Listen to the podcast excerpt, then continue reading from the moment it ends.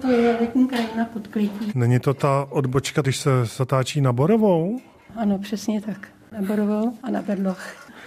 To jsou pravnuci a vnučky.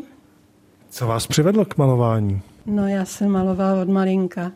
Asi to máme v rodině, protože i moje babička malovala hezky a ta vlastně mě k tomu nějak jako přivedla. Jako malinká holčička jsem k ní přišla s papírkem a s tuškou a jsem jí požádala, aby mě něco namalovala.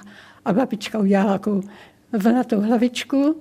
No a dál už nevím, to je takový moje první vzpomínka. No a od té doby potom už pak postupně se vždycky něco namalovala. No a malovala jsem vlastně celý život podle času. Studovala jste někde malbu? Ne, nestudovala, ne, ne. Jsem čistě amatérka a maluji jenom podle sebe, jak to cítím a, a Šumavu a po Šumaví zkrátka miluju. No Šumavu vůbec. To je nádherná krajina, vonavá, úžasná. No a po Šumaví, to je mé rodiště a bydliště. Přímo Chvalšiny, anebo jste do Chvalšin přišla až během? Já jsem přišla, tam jsem se provdala. Já jsem se narodila v Bedloze.